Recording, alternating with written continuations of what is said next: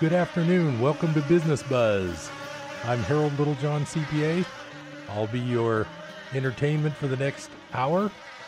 I hope you are ready for some good, educational, interesting news and facts, because that's what I like to do. I like to educate people.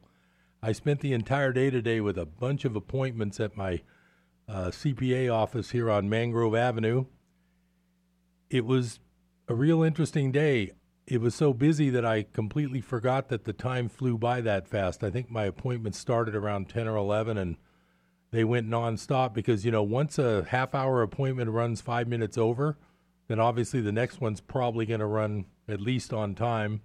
And by the time it all got done, I didn't get one minute.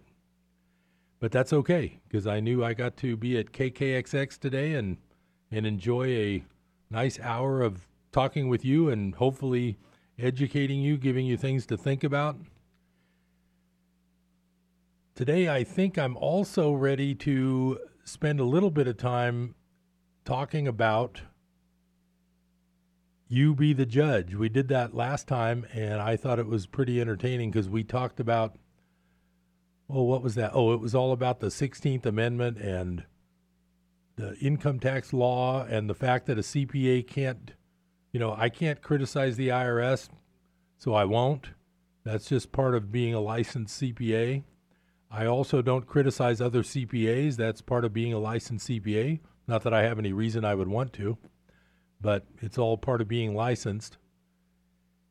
One thing I have noticed in the whole world of CPA ness around here is that I will talk to a client who's a new client to me, and they will say, Oh, my CPA did this or my CPA did that. And when I look at their tax return from the previous year that they were talking about, it turns out the preparer was not a CPA there are plenty of good tax preparation places that are not CPAs. But it's a little strange when people think they saw a CPA when they didn't. And I just want to reiterate there's four levels of people who can charge you to do your income tax returns. One is a CPA, one is an attorney, one is an enrolled agent, and the other one is it's a licensed tax preparer. And there's been some controversy lately about the licensed tax preparers because the IRS came out and ordered them to do certain education. I think they had to pay a fee, and some tax court or some some federal court struck it down saying you can't do that, something like that. I'm not sure what the details were, but just remember that when you do go looking for a new person to help you with your taxes, maybe you moved to Chico recently Maybe you have a change of circumstance and now you need professional help when you didn't before. Or maybe you're just uh, looking for a new place to go. A lot of people came to me this past tax season, and it was because their preparer had passed away. One, I can't remember the name exactly right at the moment, but one man passed away. Another one retired from doing tax preparation. So that's a cause to move. But just remember when you move to a new person to help you with your taxes, make sure you at least know what type of person you're working with. There's the four different types I told you a CPA, an attorney, an enrolled agent, and a licensed tax preparer. And you should sort of pay attention to who it is you're working with. To be honest, there are a lot of EAs definitely know their tax because in order to be an EA, which is an enrolled agent, you have to pass an IRS sponsored tax examination. I used to be an EA. When I became a CPA, I had to give up my EA. Now they allow people to be both, but I didn't keep my EA up since then. If you're dealing with an EA, I can pretty much guarantee they know a lot about taxes. The problem you have when you're dealing with a CPA is that becoming a CPA has no now someone might correct me if I'm wrong because I've been a licensed CPA for just under 30 years. There is no training in tax required for you to pass and be a CPA. At least that's the way it was when I became a CPA in 1990. there's a chance that you could theoretically have a CPA who never did any tax work, worked as like an auditor down in San Francisco for some giant CPA firm, never did an income tax return, but he is a licensed CPA.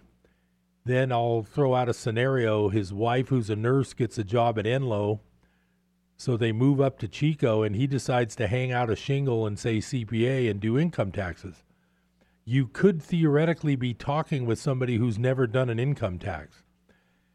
I'm not certain how many CPAs are actually in that boat, but I will say that that is a concern, not a concern, but if you do get referred to a CPA, hopefully the referral is coming from someone who has their income tax prepared by that person because income taxes and CPA work is not exactly always overlapping. A lot of CPAs don't even do income tax work, they just do accounting and auditing CPA required work. Like I've said, I've told you before, doing auditing is the one thing that CPAs can do that nobody else can, and that is the main thrust of the CPA exam is accounting and auditing public companies, uh, publicly traded companies who have audits every 3 months. That is the real real bottom line reason CPAs exist it just happens that since they're so acquainted with their clients' numbers, they do income taxes also. And in my case, my practice is mostly income taxes. I do some limited bookkeeping service and some accounting. I don't do audits. I choose not to. If I do one audit, it completely changes my entire insurance picture, my liability, uh, what I have to do once you do one audit job, you are pretty much stuck in a huge category of people like Price Waterhouse, and now all of a sudden you have to qualify huge amounts where a small office like mine, I just don't need to do it. I don't like to do it because it's hard work and it's very labor intensive. If I was to perform an audit, either I would have to hire staff to do it, and that's not easy to find or I would have to do it myself, and I would basically take us take myself away from my office for days at a time, doing the actual audit work. So I just personally find it not right for my practice, but I do mainly income taxes, but I do some uh, bookkeeping and accounting also. But just keep aware that you could talk to a CPA who has never prepared an income tax return before, and you wouldn't know it and they still would be licensed CPAs. So that's just a fact that a lot of people aren't aware of. Now that tax season's over, some of you probably won't have to think about income taxes until next January. Don't forget that there may be something you'd want to think about in I like November time frame because in case there's something you could do to save taxes before the end of the year, that would leave you a, the whole month of December to make sure you get that done. Some examples of that would be prepaying some expenses that might be deductible in 2018 so you can save the tax now instead of a year later. There are some retirement plans that, unless you've set up the retirement plan prior to the end of the current year, like prior to December 31 for 2018, you would not be allowed to do that retirement plan contribution for the year of 2018 because you didn't set up the plan by December 31 of course, there's so many different types of retirement plans, and it's a very complicated subject. I've told you before, I don't specialize in that. If it's something beyond my scope of knowledge, I refer my clients to experts who are full time pension plan experts, and that's all they do. One thing about being a good CPA is it really helps to know when you don't know when a subject comes up that I'm not an expert at, number one, if it's something that I can research and learn in a small amount of time, I might just decide to do that because I'm always interested in learning and it's always nice to learn something new. The flip side to that is that if it's something that just is too complicated, like learning the entire world of pension rules, I defer that to the experts and I have people that I refer my clients to. And those people work full time jobs and they know everything there is to know about all the pension rules. those rules change all the time. They're like any other part of the law. In other words, the time to think about your tax planning is not January or February when you get your W 2 or your 1099 statements in the mail. The time to think about tax planning is around November of the year at the latest. That enables you to be able to do something before the end of the year that you might save taxes with. Some examples of that could be charitable contributions. If you're going to do it anyway, why not do it in December and save the tax now? If you wait till January, it would be a whole year or more later until you, you know, receive that tax benefit. So that's my that's my advice as far as tax planning and the timing of that. You don't want to wait until tax season to decide to look into your ideas of tax planning. Now, my first segment today, I always like to go to the local news. So, my first segment today, which actually starts local, branches out into the business. We are on Business Buzz. That's our that's our show. We're always business based.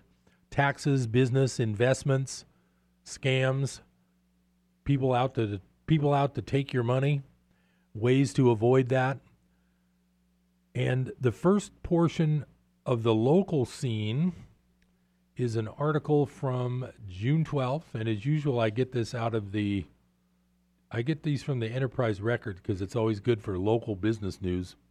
News and Review and Enterprise Record are pretty much all that's left in that whole department.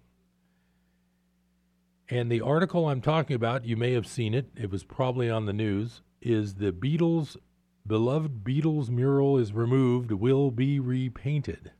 And so, if anybody remembers, it was on the wall of the old Main Street Music, which used to be a client of mine. That was way back in the 90s, I believe. And I think it was, I'm not sure who commissioned that, but I thought it was maybe the Main Street Music owners that had originally commissioned it. So the decision to remove the mural was a difficult one. The building owner, David Halimi, said it was part of a compromise with his new tenant, and the artwork will be repainted nearby.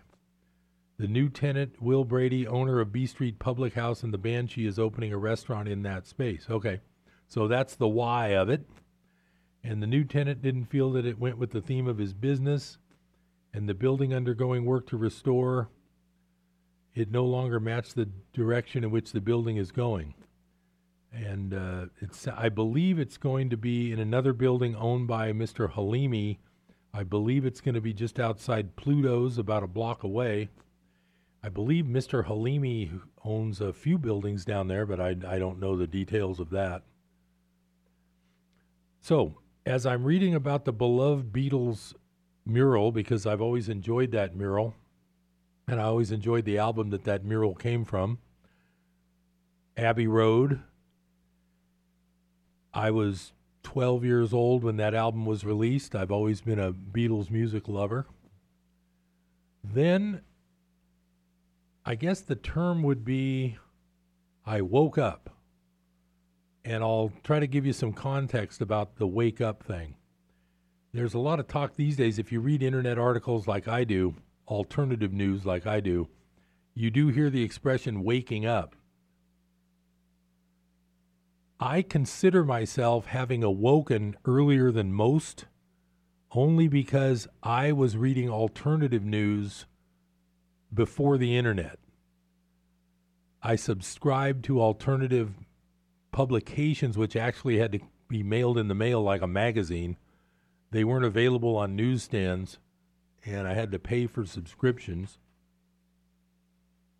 And my point of this is not to say I woke up first, and you might not even agree with my definition, but the definition of waking up that I adhere to, and we're coming up on the first break real soon, so I will continue this thought.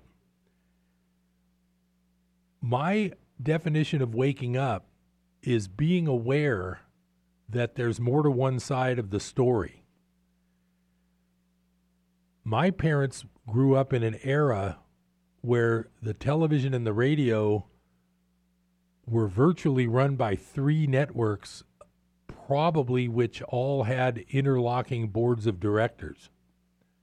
So essentially, you probably had 90% of broadcast news being issued through 50 to 100 people. The same would be said for the newspapers of the day in the old days and the current mainstream newspapers, uh, USA Today, San Francisco Chronicle. Those, I believe, are 90% of those are owned by five or six large conglomerate news companies. What you actually have in the real world is probably 100 or 200 people. Oh, what a perfect time for the first break. Business Buzz will be right back. Stay with me. This is Harold Littlejohn, CPA. Stay tuned.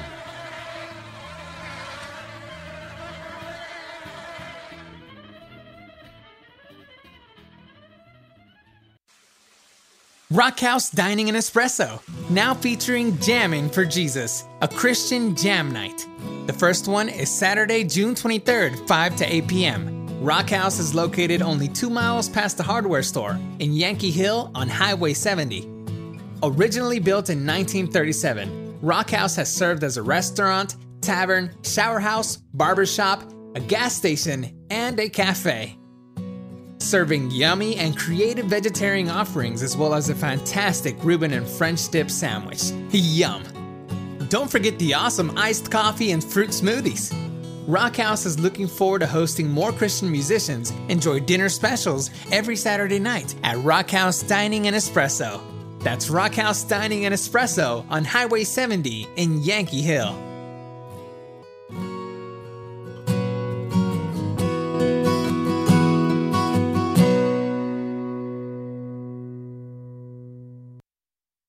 Praise the Lord. I'm Sharon Knotts inviting you to join me and my dad, R.G. Hardy, on The Sound of Faith mornings at 10 here on KKXX. If you are drawn to inspirational preaching, informative in depth teaching, and biblical perspectives to current issues under the anointing of the Holy Spirit, then Sound of Faith is perfect for you because we know faith comes by hearing and hearing by the Word of God.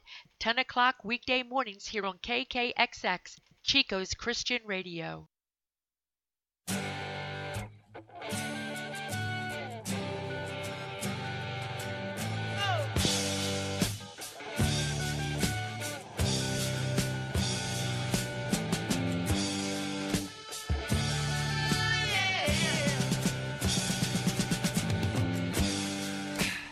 Welcome back to Business Buzz. Harold Littlejohn, CPA, having a lot of fun on a Another nice Chico warm afternoon. I went into this first break and had to leave you for a minute. I'm glad you're back. And I was mentioning the Beatles mural and how I love the Beatles and how I listened to Abbey Road when I was, well, actually, I probably didn't really listen to it a lot until I was about 14 or 15. When I was real young, I was a huge Beatle fan at about age seven when they came out in 1964, 63 or 64. But then I went through a period of being 10 to 15, probably, age 10 to 15, where I really didn't listen to music too much. But then when I was about 15, I kind of got back into it, and I, I remember getting all the Beatles albums late. In other words, the White Album came out in 68, and I probably got it in 72 or 73 and listened to it a lot. So the Beatles were already broken up by the time I kind of got back into them. But what I was talking about about being awake, and this is all subjective. It's all a matter of opinion. I'm not trying to tell you that I'm right. I just want to offer you different ways to think about things. I was saying that I consider myself wake wo- woken up or you know starting to wake up earlier than most people the reason I say that is that to this day, I would say 80% of the people I talk to, if I mention some of these topics like I'm bringing up here, they just look at me like a deer in the headlights. Uh, they either think I'm crazy or they're like, there's no way that's true. And I'm not criticizing anyone like that. I think it's fine. It doesn't really matter. But they have only heard the one side of the story. Since there's always two sides to every story, that's why I'm here. That's why I'm doing this show. I'm offering you other ways to think so that you're not always thinking in the same old way that number one, the same way you've always thought, and number two, the way 90% of everybody you meet thinks. At least you've got a second, kind of like having a second opinion as to at least you might have a choice in your mind of what may or may not be true. And sometimes there is no truth. I always like the uh, part of the course course in miracles that says when there's more than one truth, there's no truth. In other words, for you the truth might be Barack Obama, for someone else the truth might be Donald Trump. Well, then obviously there's no truth. That is why I'm reading you this little uh, gem that I picked up. I'll go back through here because I'm stemming off of the discussion of the Beatles mural. It is a I I always loved the Beatles as a kid, but I picked up a book in the 19 it's probably the late 80s early 90s called The Committee of 300 and I'll never forget it because it's still the only book that I ever read that mentioned this topic. So when I knew I wanted to talk about this on the radio today, I went to the internet. And of course, now that the internet's here, that's what I was saying about people waking up. If you read alternative viewpoints on the internet, you might not agree with them, but at least now you've heard the other side of these stories. I mean, there's stories that you've been hearing for 50, well, I can think of one, the assassination of JFK you've been hearing that story for 55 years and you really haven't heard a lot of the alternative stories. Now, with the availability of the internet and the research people have been able to do, and its opinions, its facts, it's put together. It, some of them's good, some of them are bad, but at least you now have the chance to read things that are not the standard line you've been told by those 20 or 30 people on the boards of directors of three networks for 50 years. That's my point about waking up. And I'm not criticizing anybody who doesn't read alternative news. It doesn't matter to me. I'm just saying that it can really expand your mind. There's another good expression from one of the papers I used to subscribe to. I believe it was a quote from Oliver Wendell Holmes. It went like this a mind once expanded to a larger idea never returns to its original size. Once you've understood and learned some of these different ideas, you'll never go back to being a one sided thinker. I'm just going to read a few highlights out of this article. It mentions uh, the fact that the Beatles had their music and lyrics written for them by Theo Adorno, which was concealed from public view. And that's a quote from John Coleman, a former MI6 agent. Now, MI6 is the British version of the CIA. Then it shows a picture from the Yellow Submarine album, and it shows Paul and John giving the Masonic Illuminati hand signals on the album cover. Paul with the 666 hand sign, John with the horned hand. So that you know, that's sort of an indicator. Anybody who watches the NBA, you've seen those signs over and over over the playoffs, but you might not have noticed what it meant. And there's another quote here The Rolling Stones were mastered by an Order of Malta member by the name of Prince Rupert Loewenstein, who sponsored the Sympathy for the Devil track back in 1968.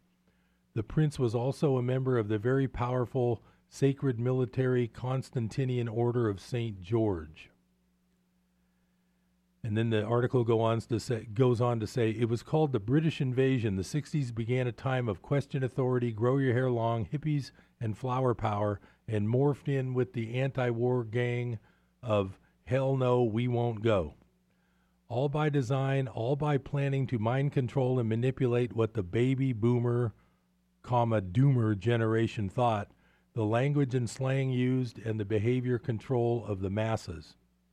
Yes, it is interesting to note that the Tavistock Institute of Human Relations, as well as its child organization, the Stanford Research Institute, developed the Grateful Dead, among other things. you can see that Alan Trist, a social engineer for the Tavistock Institute, became the shadow manager of the Grateful Dead. His father, Eric Trist, was one of the principal founding members of Tavistock. It was part of the development of a dynamic psychological warfare model to be used on foreign and domestic populations, modeled ultimately on the Lord Gordon riots in London and the Jacobin terror of the French Revolution. The purpose, the purpose was to mobilize mobs in ideological opposition to the state as a mass destabilization operation. Rebellion against society, let your hair grow, turn on, tune out, as millions of tabs of LSD appeared into the hippie scene from CIA laboratories and promotion provided by Harvard CIA asset Timothy Leary and distribution aided by the likes of the Grateful Dead. The men buried in the think tanks and research institutions whose names and faces are still not known to but a few people made sure that the press played its part. Conversely, the media's important role in not exposing the power behind the future cultural shocks made certain that the source of the crisis was never identified. Theirs was our society driven mad through psychological shocks and stress. Driven Mad is taken from Tavistock's training manual. From its modest beginnings in 1921, Tavistock was ready in 1966 to launch a major, irreversible cultural revolution in America, which has not yet ended. The, con- the Aquarian conspiracy is part of it. The Beatles, Good Bad Boys, and the Stones, Sympathy for the Devil, were two sides of a same coin that was minted by the Tavistock Institute to introduce a new generation to a new language and a new cultural upbringing around alleged freedoms to think for yourself and liberties to take drugs and become counterculture. And it was all manufactured. The lyrics formed the Beatles, the covers for the Rolling Stones album, their managers or handlers were all derived from the Tavistock Institute, as is their name is for the control of human behavior. Tavistock Institute for Human Behavior. The Tavistock Institute was founded in London in 1946 with the aid of a grant from the Rockefeller Foundation. Three elements combine to make the Institute unusual, if not unique. It has the independence of being entirely self financing with no subsidies from the government or other sources. The action research orientation places it between but not in the worlds of academia and consultancy and its range of disciplines include anthropology, economics, organizational behavior, political science, psychoanalysis, psychology, and sociology. So I won't read this whole thing. It's it's about 20 pages long.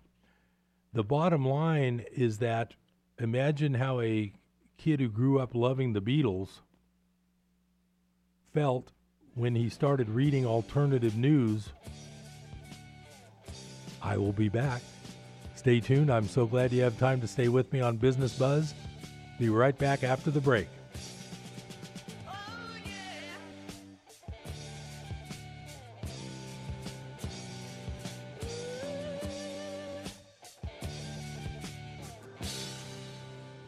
Hi, it's Matt Four. And Erica Smith. And you should join us every Friday for Chico Down Friday at 1230 5 and 9 p.m. Why do you say? Why should you join us? because we like to have so much fun. We do. And we talk to people in the community, organizations, and businesses. And we hope that you listen because we enjoy it and we want you to be there because without you, we might as well be talking in a closet.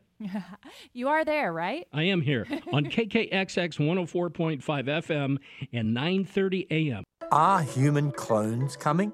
This is Ken Ham, author of the eye-opening book 6 Days and church compromise. Earlier this year, scientists in China announced they'd cloned macaque monkeys. Now, news reports boasted that humans were next. Sadly, scientists have tried to clone humans in the past, and this is consistent with the evolutionary belief we're just another part of the animal kingdom. But in a biblical worldview, we recognize that a human clone would be 100% human. We're made in the image of God, distinct from the animals, but we shouldn't support attempts to clone humans.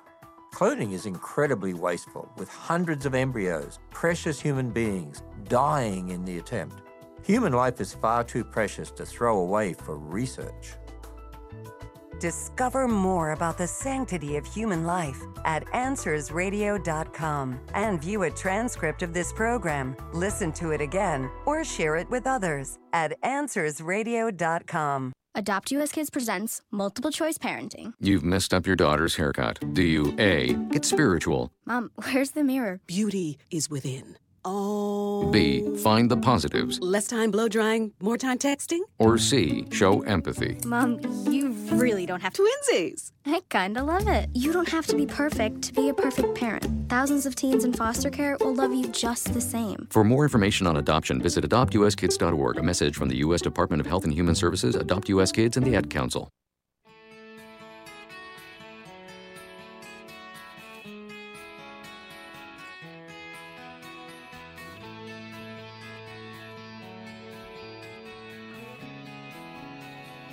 Welcome back to Business Buzz.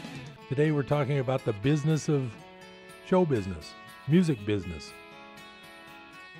As you can tell from my musical breaks here, I I like music. I listen all the time and I still enjoy that. So I'm not going to go through this whole thing, but it's just amazing when you look back into the connections of all these things, where the stuff started and where it came from. Here it says, uh, here's a little side info on something you know nothing about, most likely, and note the names. The Radio Project was a social research project funded by the Rockefeller Foundation to look into the effects of mass media on society. In 1937, the Rockefeller Foundation started funding research to find the effects of new forms of mass media on society, especially radio. Several universities joined up, and a headquarters was formed at the School of Public and International Affairs, uh, Princeton University. And then it mentioned some people involved, like the guy who wrote the music for the Beatles, according to this. Uh, among the project's first studies were soap operas, known as radio dramas. The radio project also researched the 1938 Halloween broadcast of the War of the Worlds. They found that of the estimated 6 million people who heard this broadcast, 25% thought it was real. Most of the people who panicked did not think it was an invasion from Mars that was occurring, but rather an invasion by the Germans. It was later determined that because of the radio broadcasts from the Munich crisis earlier in the year, the masses were prone to this. So Theodore Adorno, the one that they say wrote the Beatles' music, produced numerous reports on the effects of, quote, atomized listening, which radio supported and of which he was highly critical. However, because of profound methodological disagreements over the use of techniques like listener surveys, uh, Adorno left the project in 1941. Adorno was highly influential and later went on to work for the Crown Corporation. And in his real cynicism, he got to have a field day with Tavistocks, rock bands, and write tacky, simple music to prove his concepts and how easy people are to clone off with timid and repeated messages in music. So, anyway, uh, I won't belabor it because the basically the rest of this article just goes on to basically back up what the main thing is saying. The there's a whole paragraph here. The Tavistock Institute also engineered the Beatles. It was talking about the Rolling Stones, and so I mean I still enjoy the music, but uh, and this article I'm not even sure goes into the other part of the Beatles news that I think is interesting the whole idea of the Paul is dead, I've been a big researcher of that. And actually, I did find out a few things in a couple of those books that I read. One interesting thing was the first book that came out after the JFK assassination was called Rush to Judgment. It was a man named Mark Lane. I believe it was published in around 1965. It was the first book to basically debunk the entire Warren Commission, the entire story of the Kennedy assassination. And what I found really interesting when I was studying the fact that the Paul McCartney possible death in 1966. I researched that quite a bit. What I found very interesting was that Paul was very interested in Mark Lane's book in 1965, and he had even offered Mark Lane that he would write the soundtrack if they did a movie about Rush to Judgment. Think about that. Here you have, now I was a kid, but I was, like I say, I was listening to music constantly until I was about 10 years old. Then I got into that phase where I was probably playing baseball and Little League. And I came back into the music thing maybe at about age 15. But in the mid 60s, I was constantly listening to Beatles music. Not only was it on the radio, but I had all the records, and uh, my brother and I both listened to it constantly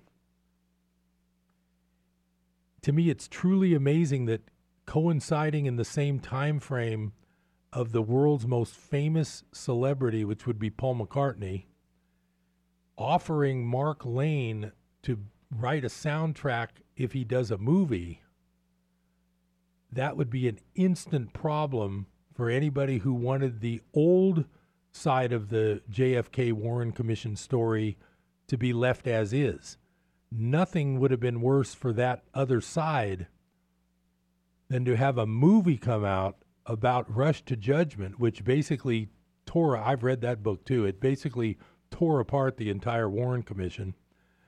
And if a movie had to come out in 1966 or 7 called Rush to Judgment with a soundtrack by Paul McCartney, I can tell you that would have been a huge problem for certain people. That coincides with the rumored death of Paul in 1966, late 66, which also coincides with number one, the Beatles stopped performing live after that point. Number two, their next album was a complete change of course called Sgt. Pepper's. And on that album, there's numerous clues and pictures that very well could point to the remaining three Beatles trying to convey the message that Paul was dead. I won't go into all the details. For people who are interested, it's fascinating. Some people have probably already read a lot more than I have about that. But when I found out that Paul had offered to do music for Mark Lane, I was I was kind of sold on the fact that maybe he did die and maybe it wasn't an accident. That's all I'm going to say about the Beatles story. So anyway, that that's just another little episode of You Be the Judge for today because you know the regular story. That's the same story I listened to till I was about 25 or 30 years old. And now you know what do they how does they how do they say it on the radio? Now you know the rest of the story. Was that Paul Harvey? So I'm the I'm the new Paul Harvey. I just told you the rest of the story. Now another subject I want to catch on here just for a few minutes before the final break coming up. I have a favorite topic. I'm trying to educate everyone. It's a topic that is important to everybody, but not everybody realizes number one, even that it's important. And number two, if you listen to the mainstream news, you'll never find out the, anything on the other side of the story. So we're going to go to the uh, the other side of the story here and this topic is called the Federal Reserve. And I found a really good article that gives a real good summary. So I'm going to start with this. I may finish this next time.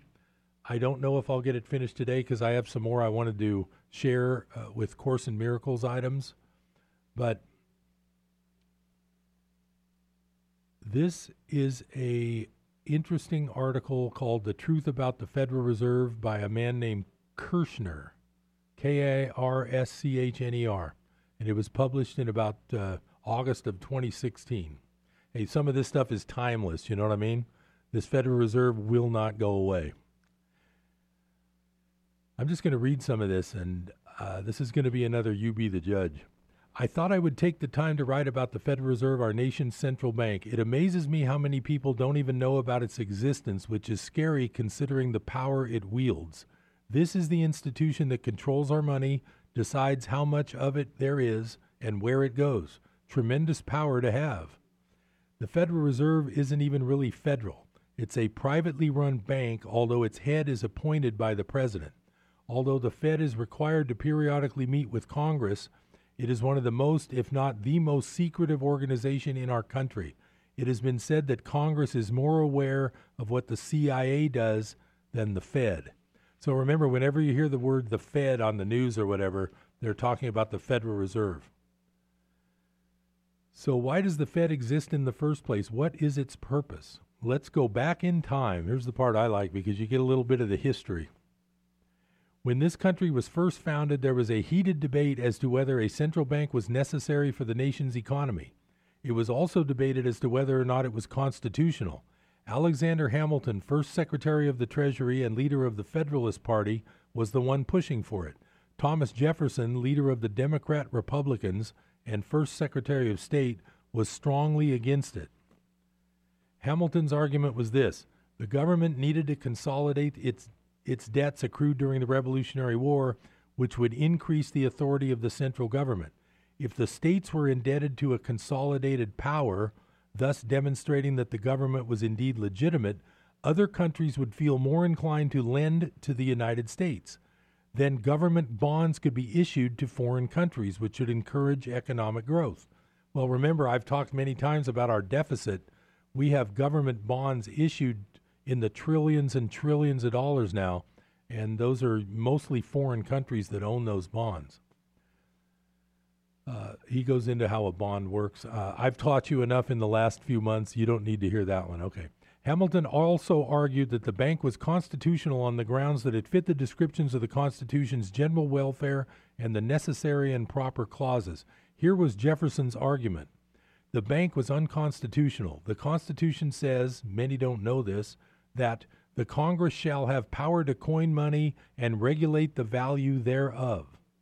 So technically, our Fed today is unconstitutional. Jefferson worried that if a monopoly power to control the currency was placed in the hands of a private organization, this would give them power to influence elections, it would open up the U.S. to foreign interests, and it would create economic instability. Jefferson had seen this happen with the Bank of England across the sea. In regards to the two clauses above, Jefferson argued that Congress could do what it needed to do without a central bank, so establishing one would be both unnecessary and problematic. Was- President Washington asked Hamilton to write a response to Jefferson and his party on regards, regards to the constitutionality of the bank. Hamilton wrote, I'm coming up on a break, so I'll try to keep this short. His opinion as to the constitutionality of the Bank of the United States is a response.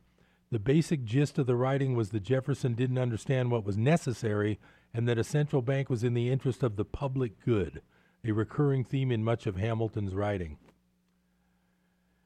Uh, Washington signed the first Bank of the United States into law in 1791. He agreed to this on the grounds that the District of Columbia was expanded in order to be closer to his Mount Vernon estate, most likely with the intention of increasing his property value the bank was given a 20 year renewable charter.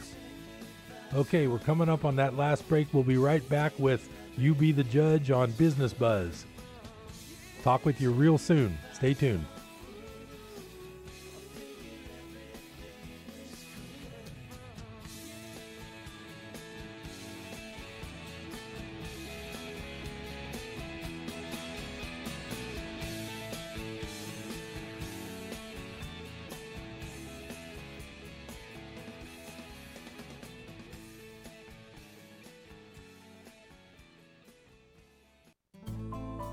Hi, this is James MacDonald, and you know, I don't have to tell you that it's a tough economy these days. More and more Christian radio stations are buckling under the financial pressure of staying on the air.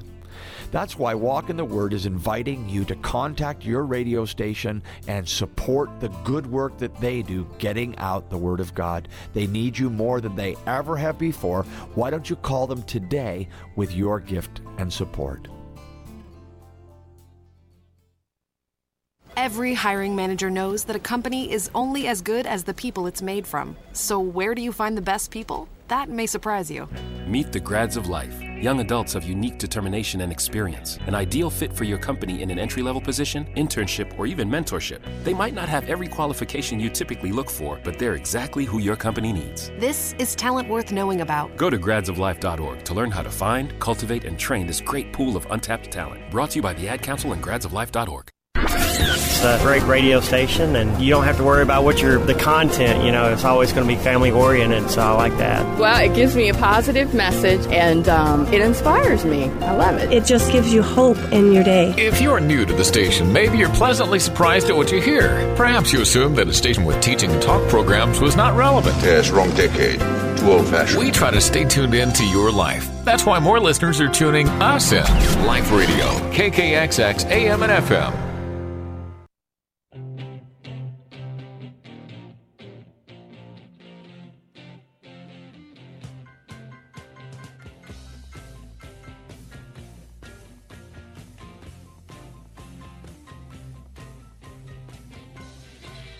Welcome back to Business Buzz.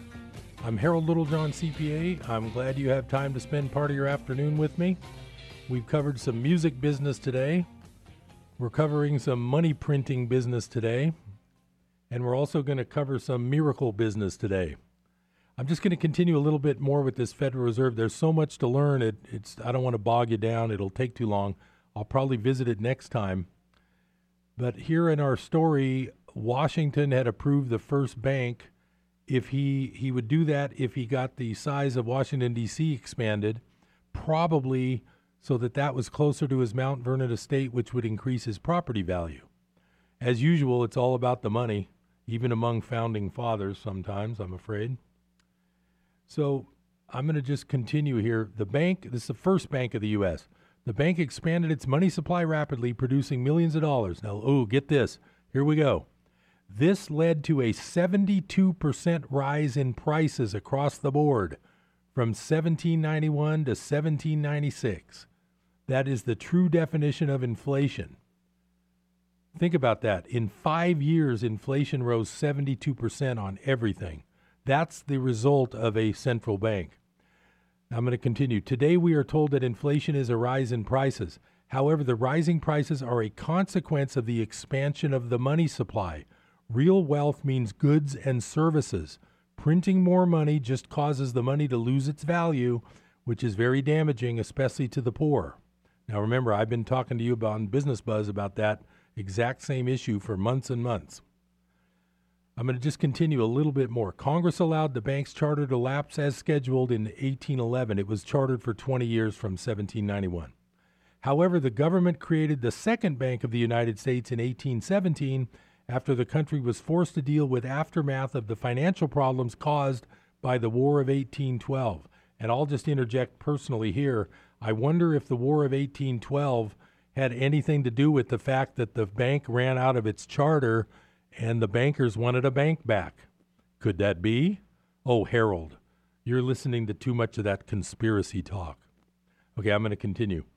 Although President James Madison had been against the first bank, he saw this one as sort of a necessary evil, chiefly because his administration was in charge of paying for the war. Remember, Madison always was kind of a good guy. He's the father of the Constitution, he's the fourth president, and even he voted for this second bank. The new bank once again created the usual problem, excessively expanding the money supply of money and credit. Several states tried to keep the bank from opening branches by taxing it out of existence in those places. This time there was an additional problem. The Second Bank of the United States suspended specie payment. That's S P E C I E. Specie refers to precious metals. Specie payment is the ability of a bank to redeem paper currency in exchange for gold and or silver. Since the time the country was founded, banks held paper money, but they were required to hold both silver and gold. Many people, including myself, have misunderstood this. It's not that the metals back the money, it's that the money is a measurement of the amount of precious metal. For example, $20.67 was made the equivalent of one ounce of gold. These precious metals were chosen because they have universal value, and it showed that the U.S. currency was indeed a legitimate currency on the world market. It also prevented the banks from inflating their supply of paper money too much, since they would need a corresponding amount of specie. Remember, specie is the metal.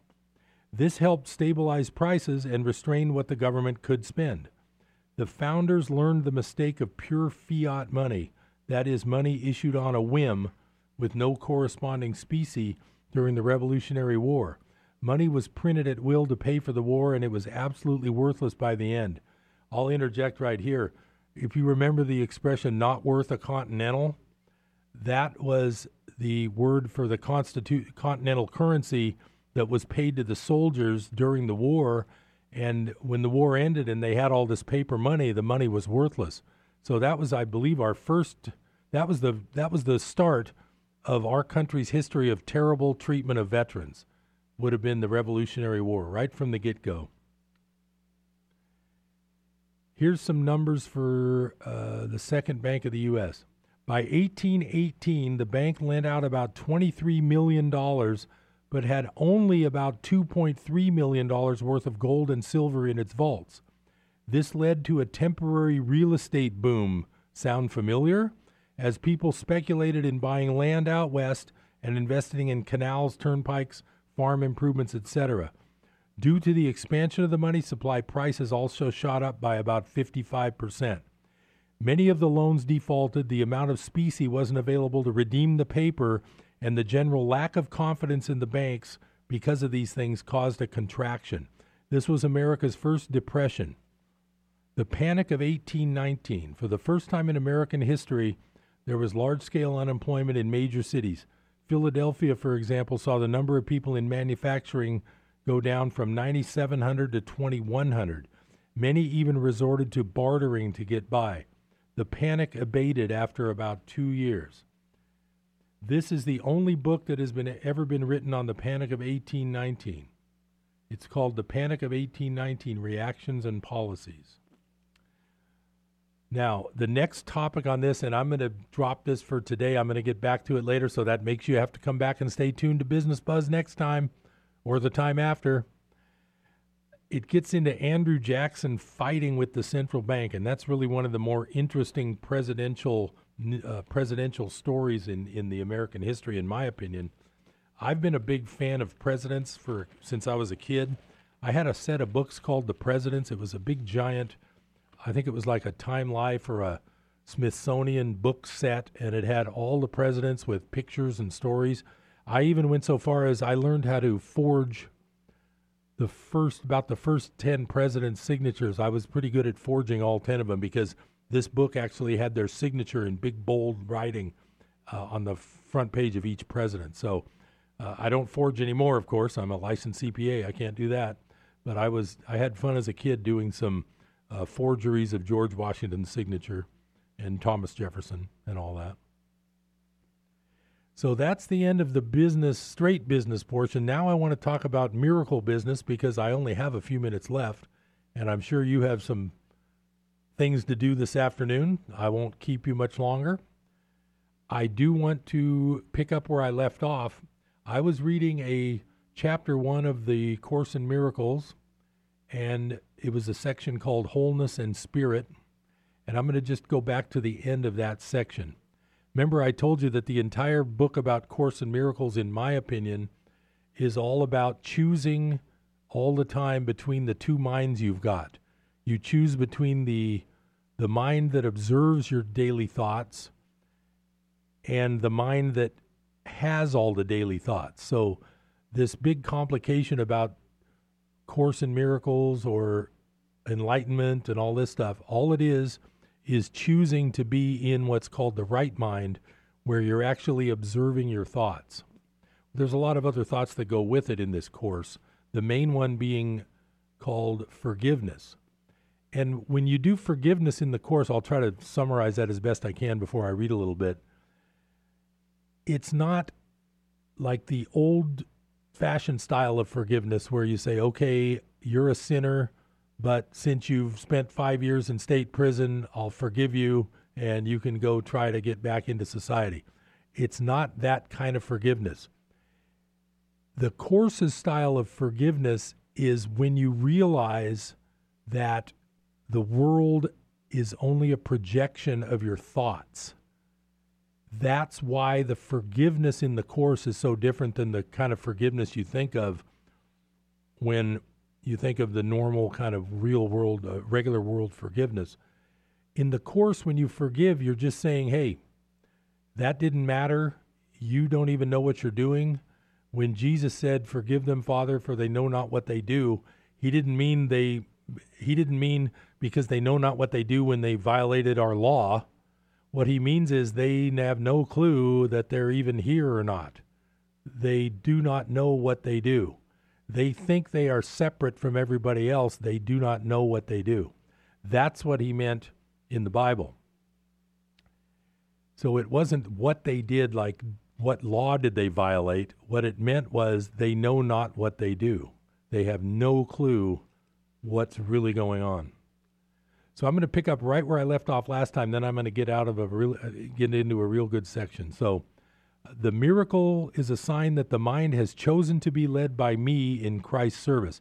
Now, remember, the author of this book is the Holy Spirit Himself, and Christ is the sonship. Christ is not Jesus, the man. Christ is all of us. It's the sonship of God. The abundance of Christ is the natural result in choosing to follow Him. All shallow roots must be uprooted because they are not deep enough to sustain you. The illusion that shallow roots can be deepened and thus made to hold is one of the distortions on which the reverse of the golden rule rests. As these false underpinnings are given up, the equilibrium is temporarily experienced as unstable. However, nothing is less stable than an upside down orientation nor can anything that holds it upside down be conducive to increased stability. So, what he's saying there is the upside down means that when you're not in the right mind, you're putting your roots in a shallow roots of the upside down thinking of the the worldly thoughts that you have all day long. You need to step back to that part of your mind that observes the thoughts. Okay, so this next section is called the illusion of needs. You who want peace can find it only by complete forgiveness. No learning is acquired by anyone unless he wants to learn it and believes in some way that he needs it. While lack does not exist in the creation of God, it is very apparent in what you have made.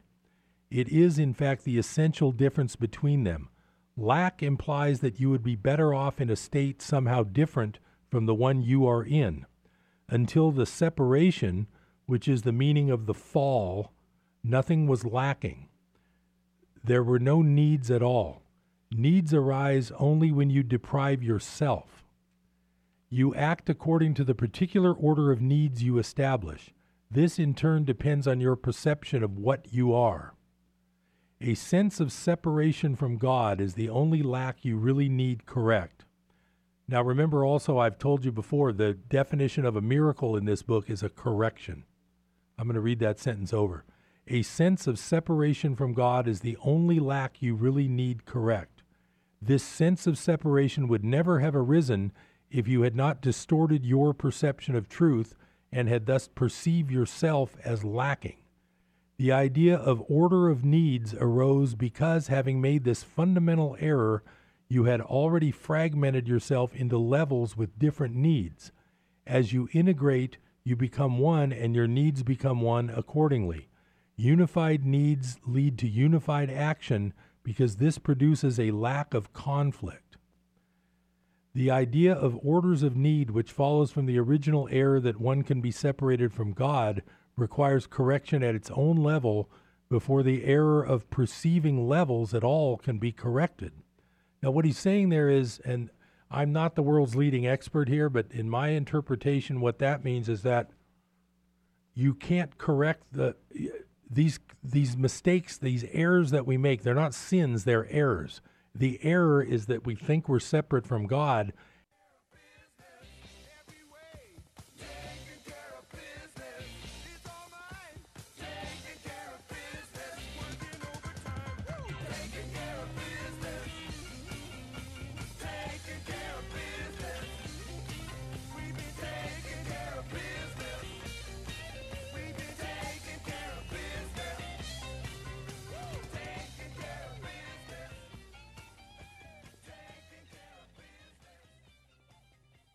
KKXX, Paradise, K280GL, Chico, and K283AR, Chico, Yuba City, Marysville. With SRN News, I'm Val Dior. House Republican leaders are looking at a very narrow immigration bill in case a more broad compromise bill fails in a vote later this week. The legislation reportedly deals only with the separation of migrant families and would be a fallback in case the vote on a more broad compromise bill fails. That vote has already been postponed twice because of a lack of support. Capitol Hill correspondent Wally Hines reporting. White House Press Secretary Sarah Huckabee Sanders insists the administration's reversal in referring parents crossing the border illegally with children for prosecution is only temporary because the government is running out of resources. The head of U.S. Customs and Border Protection said he stopped referring cases involving kids for prosecution. There's no more money and no manpower to handle it. This is two military bases in Texas have now been chosen, Fort Bliss and Goodfellow Air Force Base to house detained migrants. Meanwhile, President Trump's job approval rating has risen to a new high in the latest Gallup poll. According to the poll, 45% of Americans surveyed approve of the president's job performance. Gallup says the 45% approval rating is similar to the ratings of past presidents at this point in office. Support among Republicans